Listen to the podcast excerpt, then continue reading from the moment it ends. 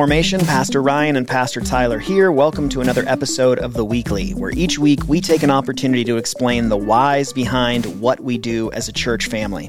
This week we want to talk a little bit about why we ask parents to serve in formation kids. Um, I've been a part of churches in my life that have done both, you know, that been in some churches. I mean, we've pastored churches. At one point, even with Ridgeline, we didn't really make any specific ask of No. parents in particular to serve in that area. Um, but I know, like growing up, my mom was a children's pastor the majority of my life, and she always had a requirement. Um, Oh, in- sure. And I mean, then that sh- I watched her work in three or four different churches where it was always normative. Uh, there was an expectation that if parents had a child that was in Mm-hmm. the children's ministry, that there was an expectation that they would participate in some way. Oh yeah. I mean, I went to a church in Indiana where you like you signed up by quarter Mm-hmm. and you weren't permitted to check your kids in until your family had filled the number of required slots for the following quarter, like that you had signed up Yeah. for them.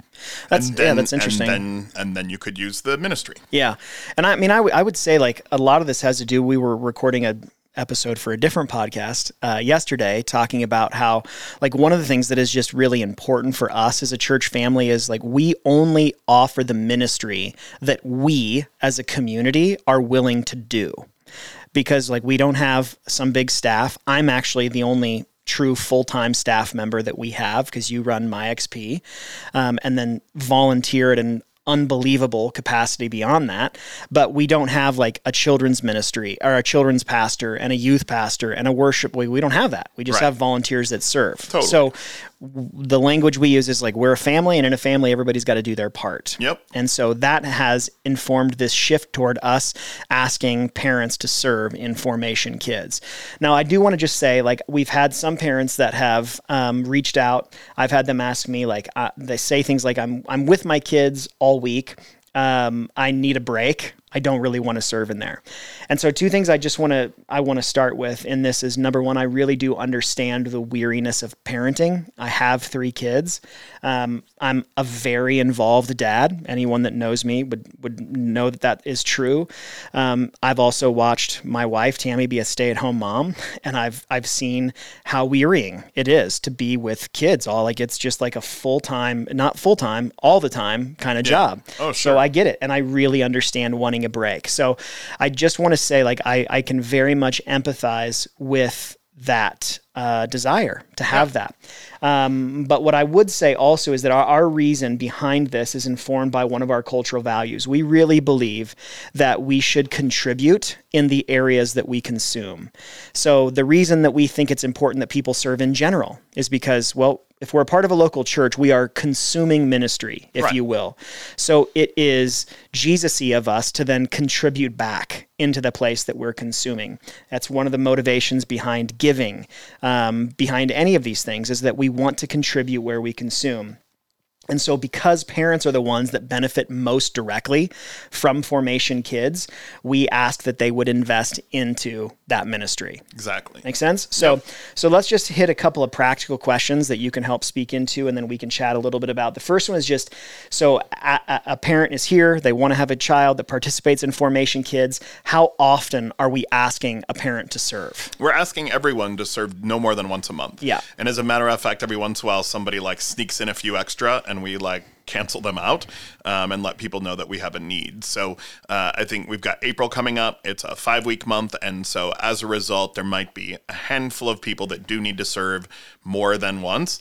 Uh, but outside of that, we're going to watch it really carefully. So just once a month. Okay. Yep.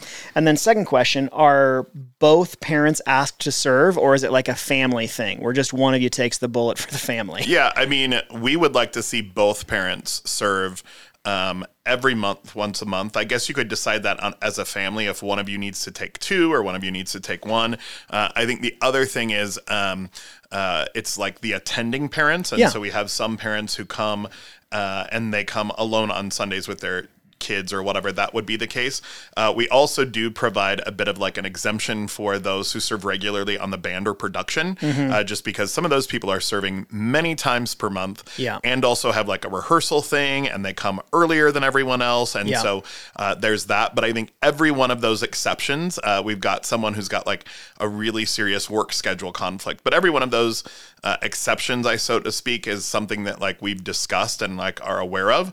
Um, outside of that, if there's not been that conversation, we absolutely need both parents to serve once per month in that area in order to make sure that the entire thing is staffed up. And so it sounds like the ask would be if for some reason there is some conflict or reason why both of you as attending parents can't take an opportunity to serve in there once a month, then like have a conversation with us. Yeah, So absolutely. we understand Reach the out. situation. Yeah, for sure. Yep. Because if what we're saying is this is what we need in order to use that ministry, this is what we need you to do. Mm-hmm. Um, if you if you can't fulfill that, you should just talk about it. Yeah. Yeah. And then the the third question, really the last one that I want to spend just a couple of minutes on that we've been asked is like why don't people without kids serve in that ministry? So Mm-hmm. a couple different thoughts on that. The first is I think most succinctly is they do. Mm-hmm. Like over half of the volunteers that we have serving in formation kids Yep. do not have kids. Right. Um, and I'll just say this even for our They family. don't have kids in there. In like that either ministry, they used yeah. to have kids or they don't have kids yet. Right. So or they're single. Yeah, and but my like my kids don't attend formation kids any longer, but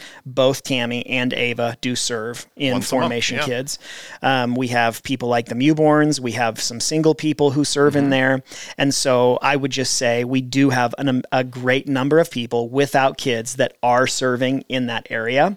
I also think it's it's it's worth saying like it isn't fair I don't believe that we saddle people without kids. So single people or, you know, people in even our situation whose kids are not in that ministry anymore or people like the Mewborns who have adult children, it isn't fair that we saddle those people with all of the responsibility to care for other people's children on Sunday morning. It's just not it's just I I don't I truly I don't understand exactly where the I think because it has just become culturally normative Sure. that children's ministries function as childcare. They Sure, function yeah. as Sunday morning daycare. And so I think it's cultivated um, this sort of expectation in people that like, well, that's what the church has to provide. Right. And I I would just argue that that's just because it's culturally normative doesn't mean that that Right. it's that's true by Yep. any means. And so we've had some people without kids even who have served at an unbelievably sacrificial level. Like one Mm-hmm. person in particular comes to mind. I think when you ran the numbers served upwards of 60 times Mm-hmm. over the course of a couple of years, which is incredible. And that person burnt out. Yeah. As you'd expect. Right. You know, because unlike any other area of service in the church, that person missed church 60 times over the course of 2 years. Mm-hmm. yeah. And That there's is- only 52 in a year, so that's more than once a month. Right. So it's just it is, and so ultimately that's the thing that we're trying to head off. It, it isn't Yeah. about like just having parents or just having people without kids. It's about sharing the load together. Yeah, and I also think that it's just not anyone's place to insist that someone else serve them in a particular way. No. That's just not that's not like the example we see from Jesus. That's not like just not what we should do. And so mm-hmm. I think in addition to recognizing like each of our responsibilities, making sure that you do convey gratitude because if you do have like a group of kids that that get an opportunity to like experience uh, formation kids ministry on a uh, regular basis Yep. and you're serving one time there are still i mean every week we have six people in there so there's 24 a month and if you and your spouse account for two that means that there's 22 people that really deserve a thank you Yeah. like and and i think that uh, we have some people in our church who have served for a very long time and i've just asked like has anyone ever just pulled you aside and said thank you for serving. Thank you for caring for my kids. And do you know that the answer has been completely unanimously no Yeah. and that's disappointing don't love because because um, it's warranted for sure because Yeah. it's not their responsibility it's their service to our church it's our service to you and it's our, their service to jesus and we can still say thank you Yeah. And I would say if you're listening and you are a parent or a person who has served in that area, you know it isn't easy. Right. You know, like, yeah. I mean, if you're a parent, you definitely understand, but like, you know, having to just keep that many kids focused, having fun, alive, clean, through the whole thing, it's an immense amount of work. And I mm-hmm. very much, this is why we work so hard to keep it at once a month. I, and I, I mean, especially as the pastor of our church, believes so deeply, it is critical that people get to be in worship on Yeah. Sunday. So it is a sacrifice to do once a month. I am very empathetic to the ask that it is, and it's still just critically important for us to see all of our attending parents step up and serve one time a month. Cool. Well, thank you so much for listening. Uh, again, you'll hear us explain this every week until it really becomes habit for us. But there's really two ways uh, that you can help with the weekly. Uh, the first is you can send us any feedback that you have. And then the second is you can send us any questions that you would like the answer to. So if there's um, anything that we do that you would love to understand the why behind a little bit more, you can send us an email at info at formationslc.com. But until next week, uh, we love you, we're praying for you, and we'll see you this Sunday.